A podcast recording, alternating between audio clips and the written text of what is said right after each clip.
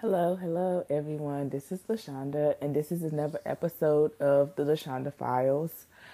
And this week, we are going to be talking about something that I personally make, um, and that is cloth pads. Anybody that follows my personal Facebook page and my business page know that I um, sew cloth pads and I also sell them and this is a very special episode to me um, because I've been wanting to do this episode for a while now, ever since the Shonda Files was first created. But I didn't want that to be one of the first episodes. I didn't want to just um, like just throw that out there in at the beginning of this um, podcast because I wanted my podcast to be more than just you know, my cloth pads or anything like that. So I wanted um, the show to begin and to have its own personality before I incorporated another part of myself into it,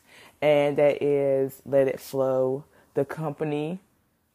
Um, you can go to Facebook at Let It Flow Freely and also on IG at Let It Flow 114.